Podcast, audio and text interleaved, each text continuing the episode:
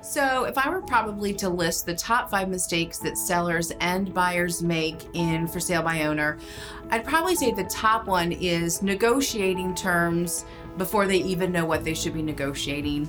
The second one is probably not getting an adequate deposit at the time that they make their deal.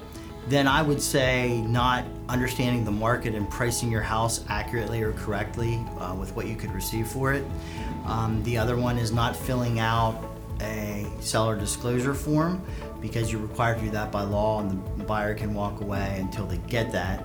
And I think the last one would be understanding what the idea of seller's help or seller concession means.